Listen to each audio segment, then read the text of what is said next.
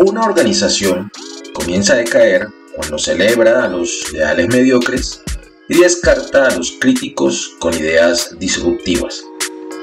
Quisimos empezar esta conversa del día de hoy con este mensaje que encontramos en nuestra red, también LinkedIn, la conversa hace presencia, para ambientar un poco la videocolumna del día de hoy.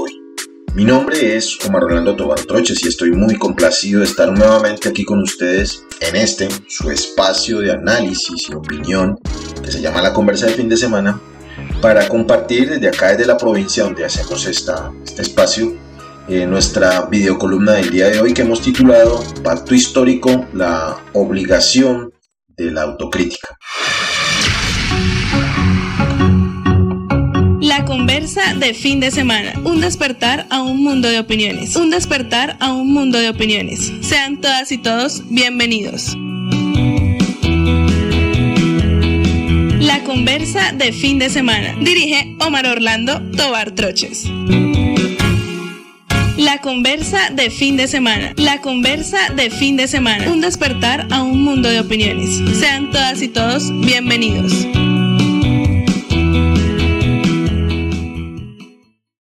Agradeciendo su paciencia, pero sobre todo la generosidad de muchos de ustedes que están siguiendo y se han vuelto suscriptores de nuestras redes sociales, eh, hacen que este, este programa, este espacio sea posible, sobre todo aquellos, aquellos y aquellas que hacen parte de, nuestra propuesta Una vaca por la conversa, son nuestros backers, eh, allí en el portal de, una, de la Vaki, eh, muy agradecido. Sin su apoyo económico, eh, pues esto no estaría siendo posible.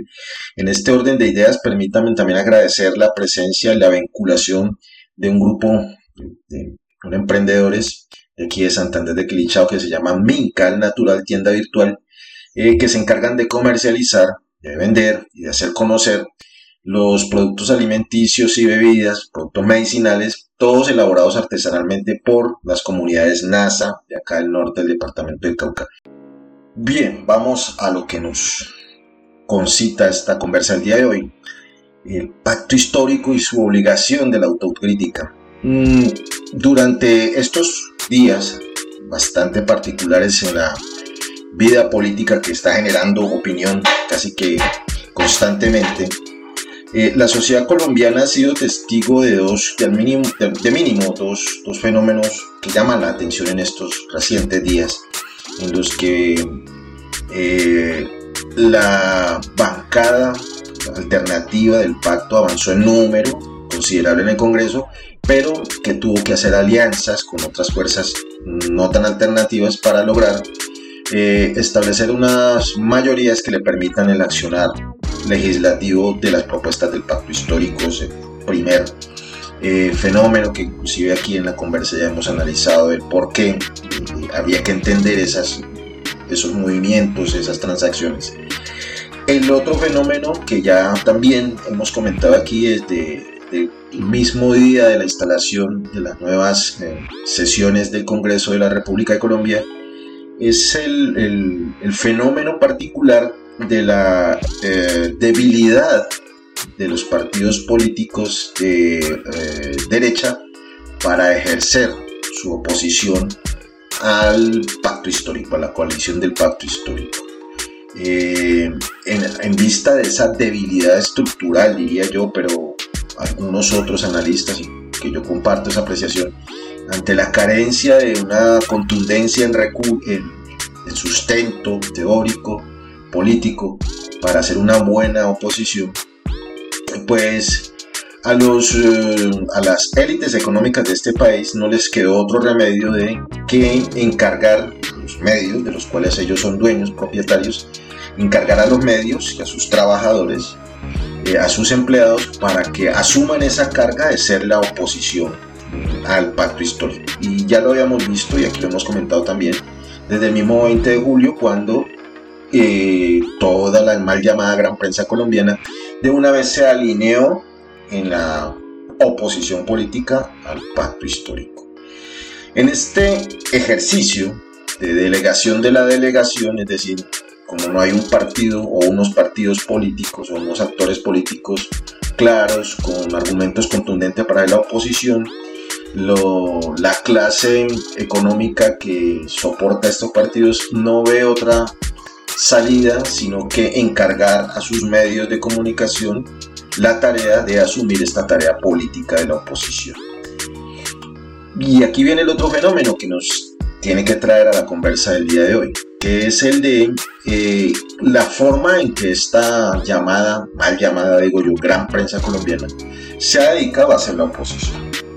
Y aquí es particular, muchos de estos opinadores, que no periodistas, que trabajan para estos medios, eh, hasta hace muy poquito, hasta antes de elecciones, incluso hasta antes de la posesión del Congreso, se quejaban, casi que se rasgaban las venas en contra de las, de las famosas bodeguitas del pacto histórico, eh, calificando de, alcantarilla a Twitter, de, denostar de las redes sociales, decir que eh, todo lo que sucedía ahí no era más que vulgaridad, insensatez, eh, violencia, vandalismo, etcétera, etcétera. Pues eso por nombrar unos epítetos, digamos, publicables.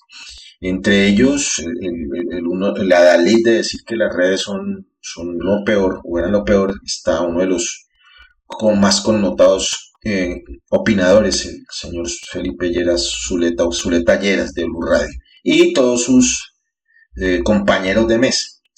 Pero, oh sorpresa, eh, cuando ya les hacen el encargo, y no solamente a los de Blue Radio, sino a los de RCN, a los de la FM, Semana, eh, y otros medios pertenecientes a estas élites, cuando ya les dan el encargo de, asumir el papel de la oposición política, ¡oh sorpresa!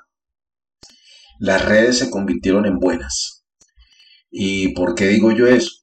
Porque eh, estos medios, RCN, eh, Plus Radio, Semana, no han hecho otra cosa para hacer esa oposición que recoger todo lo que haya en redes replicarlo en las mismas redes, pero traerlo de las redes, limpiarlo un poquito y presentarlo en los medios tradicionales como información valiosa, eh, digna de toda credibilidad. ¿Mm? Miren ustedes, hasta hace unos poquitos días las redes eran lo peor, guacala, por allá no nos podemos meter, pero una vez les dan la orden de ser oposición, se voltea esa percepción de las redes y ahora sí, no es sino limpiarlas un poquitico, adornarlas y ya la podemos presentar como información valiosa verás. ¿Mm? Entonces, en ese ejercicio de recoger todo lo de las redes y presentarlo como noticia buena en los medios tradicionales, esta gran prensa colombiana se ha dado la tarea de recoger los tweets, los posts, las declaraciones que hacen algunos miembros o que han hecho algunos miembros del pacto histórico, bien sea en su calidad de representantes, senadores, dirigentes o de menos simpatizantes, eh, cuando han hecho algún llamado de atención, han, señalado su no acuerdo, su no consenso con algunas decisiones o algunas expresiones de la dirección del pacto histórico para replicar estas, estos llamados de atención, estas voces, digamos, mm, opuestas, para hacer creer en la opinión pública que el sustento hasta ahora de, una crítica, de una oposición infundada, que esa oposición infundada del centro democrático, dos o tres conservadores, dos o tres eh, miembros del cambio radical,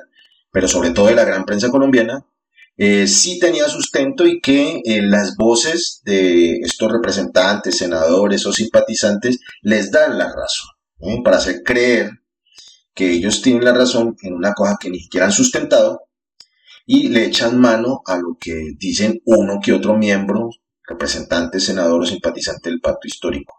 Pero para que me entiendan mejor esto que yo quiero tratar de hacerles entender, permítanme yo ponemos un ejemplito para poder seguir avanzando. Es un, video corto que extrajimos de la red más y que queremos compartir con ustedes para ejemplificar cómo la mal llamada gran prensa colombiana hace eco de eh, ese ejercicio que nosotros vamos a analizar después de este video. Por favor, no se desconecten, es un video muy corto. Siguen las rencillas al interior del pacto histórico. Margarita Rosa de Francisco reprochó al presidente del Senado por proponerle a Rodolfo Hernández liderar una comisión anticorrupción en el Congreso. No nos hagas esto, Roy Barreras. También que vamos, hombre, este tipo no tiene que ir a juicio, pues, ni como mensaje simbólico sirve para nombramiento. Una opinión con la que coincidió el senador Gustavo Bolívar, quien ha sido uno de los más asiduos críticos de Roy Barreras. A mí no me parece sinceramente que una persona que va, que tiene un juicio pendiente precisamente por corrupción, sea el referente moral para encabezar esta comisión, pero bueno, el presidente toma sus decisiones y ya asume pues las consecuencias. Barreras defendió el ofrecimiento que le hizo al ex candidato presidencial.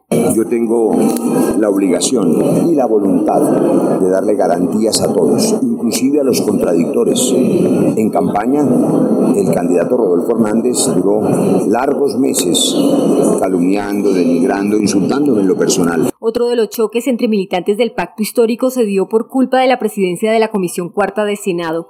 Se había acordado que el candidato era Wilson Arias, pero Paulino Riasco se autopostuló. Los compromisarios son los primeros garantes de que se cumpla lo acordado. Entonces, ese elefante en la sala también quiero que me lo aclaren. Riascos ganó el pulso y se quedó con la presidencia gracias al respaldo de los partidos tradicionales.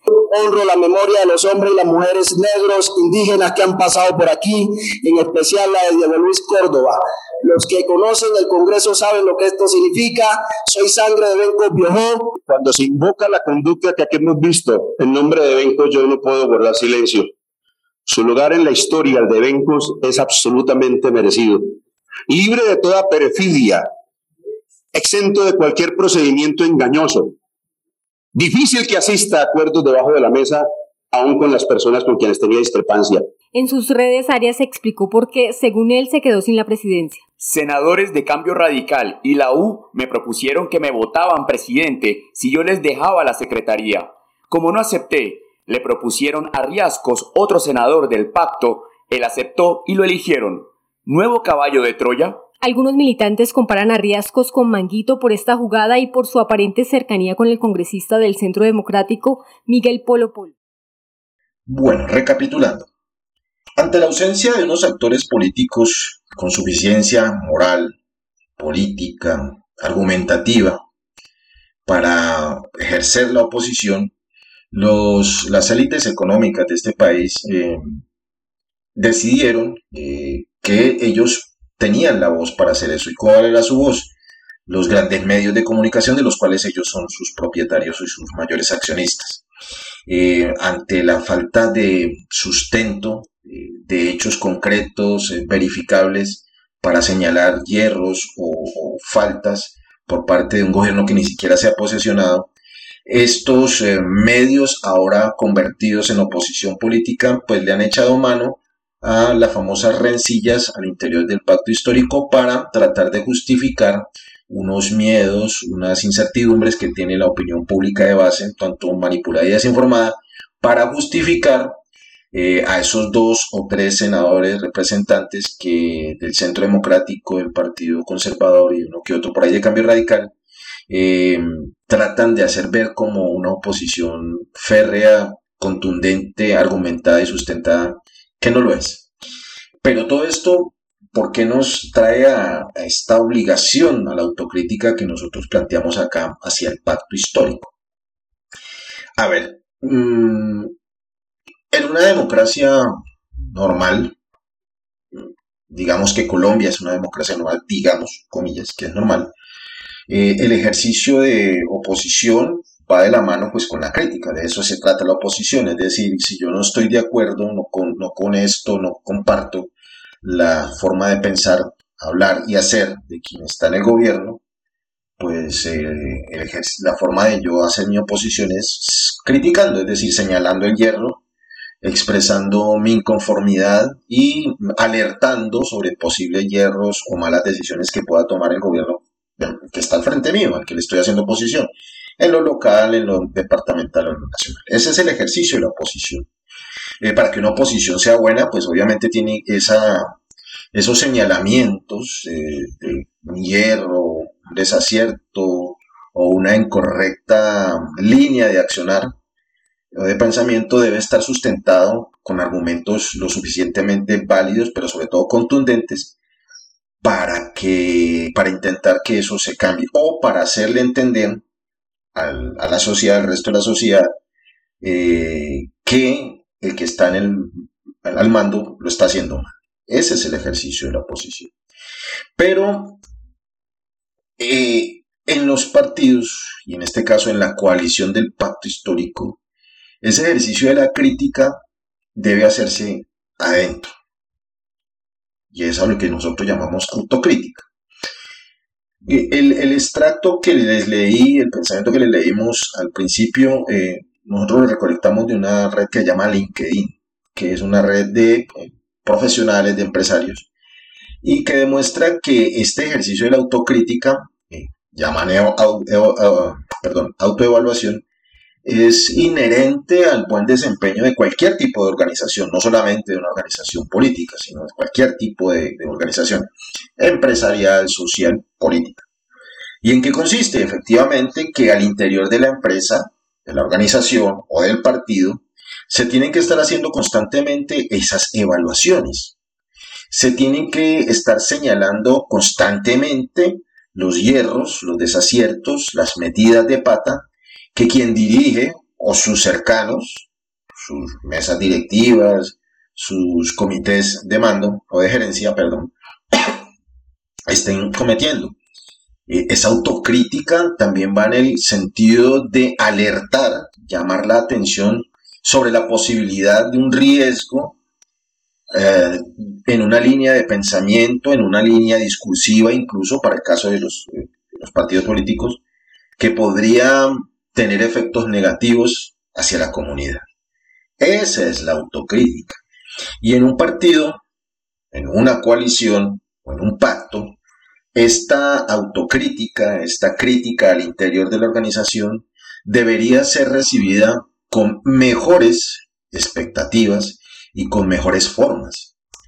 ¿A qué me refiero? Mm, no puede ser que eh, llamado de atención, por ejemplo, vean ustedes ahí Margarita Rosa de Francisco o el senador Bolívar y de muchos de nosotros simpatizantes del pacto, a la decisión del presidente del Senado, el señor Roy Barreras, de nombrar a un señor con serios problemas legales y éticos y morales como presidente de una de las células del Congreso encargadas de vigilar la ética, la moral y la decencia política, cuando no penal, de los miembros del Senado.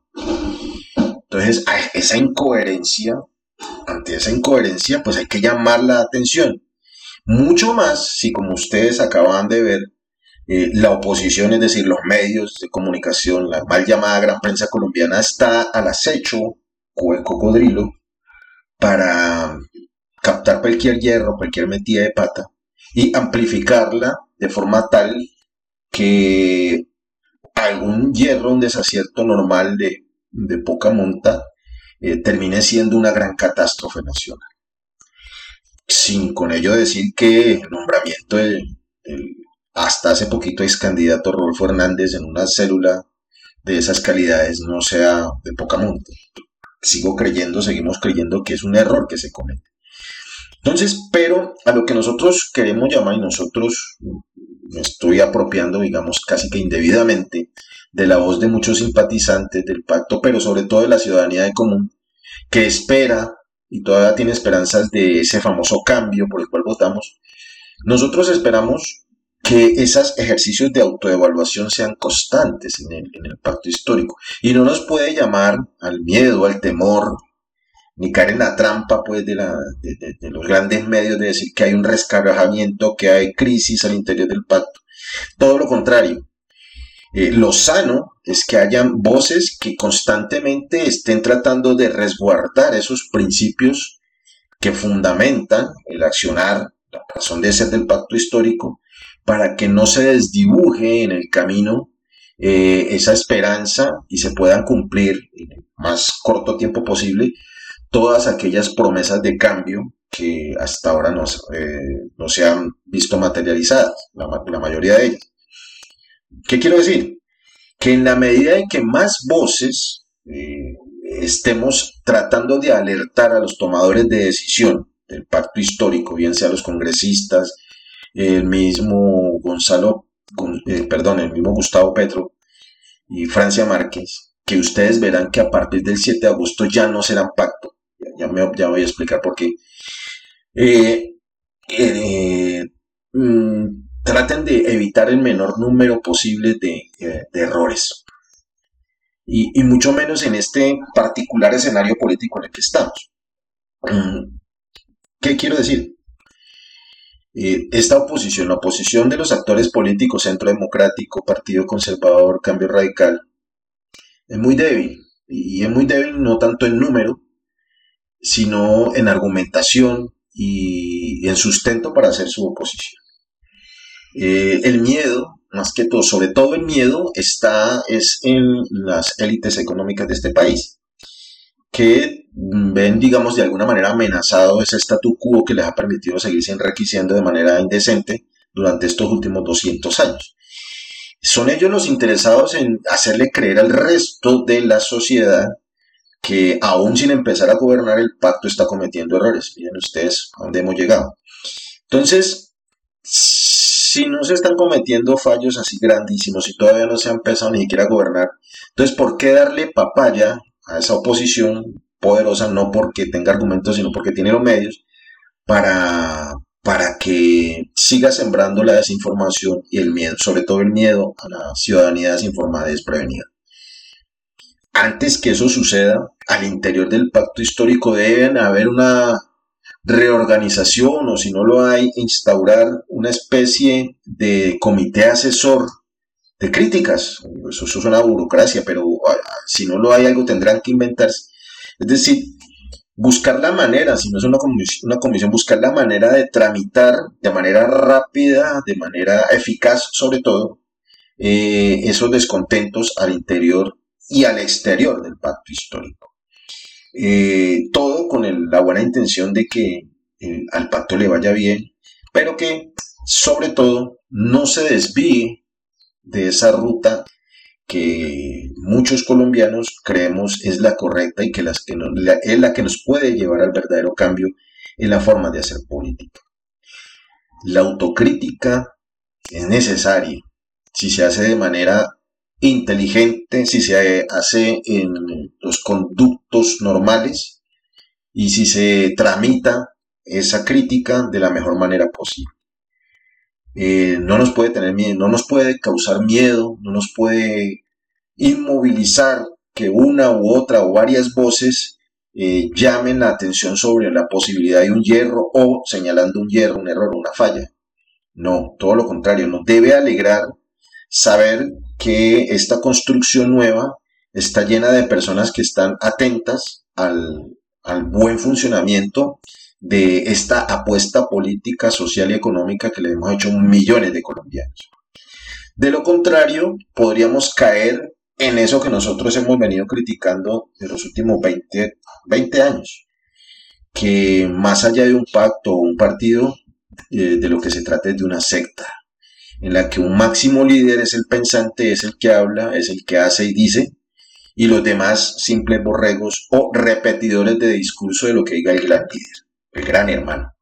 No, nosotros creemos que el pacto no puede ser eso. Tiene que acabarse ese esquema piramidal, jerarquías verticales, en la que hay una cabeza o unas poquitas cabezas que ordenan, dan órdenes hacia abajo. El ejercicio es el que de Bogotá ordenan tiene que ir acabándose. Hay unas orientaciones, hay unas sugerencias, hay unos fraternales llamados que quienes creemos y, vamos a seguir creyendo en este pacto histórico, pues asumiremos eh, su cumplimiento en la medida que veamos que sea factible, pero sobre todo que vaya en redundancia del bienestar y el buen vivir para todos ese esquema piramidal de que hay unas cuatro o cinco cabezas que deciden por todos y ordenan a todos, pues hay que irlo cambiando. Esa es la apuesta por la cual nosotros votamos. De lo contrario, pues estaríamos repitiendo esquemas pasados que nosotros mismos hemos venido señalando como quienes hoy son oposición de la derecha. Unas pequeñas eh, reflexiones, unos pequeños puntos de vista mm, respecto a eh, estos últimos fenómenos que han causado opinión pública en lo nacional. Eh, de mi parte no es nada más por el día de hoy. pero quisiera antes compartir un, pensamiento que creo que también tenemos que ir reevaluando para ese ejercicio de la autocrítica. Ya, ya se los pongo acá en, pantalla. Eh, esto que estamos viendo ahí es un ejercicio que está haciendo don Juan Pablo Sepúlveda del colectivo Nuestra Memoria Colectiva, eh, que es el resultado de ir haciendo pequeños resúmenes de lo que se ha encontrado en el, informe de la Comisión de Esclarecimiento de la Verdad. Y quisimos traer este, este pensamiento porque me parece que tiene que ver mucho con ese miedo que tenemos nosotros a criticarnos, a debatir o autocriticarnos. Eh, en, los informes, en este pedacito que nos hizo don Juan Pablo, eh, eh la, estigmatización del que piensa diferente, pero sobre todo del que lo expresa públicamente, es uno de los graves problemas y es uno de los, grave, de los grandes de las grandes características de la, de la conflictividad y de la violencia nuestro, en nuestra sociedad.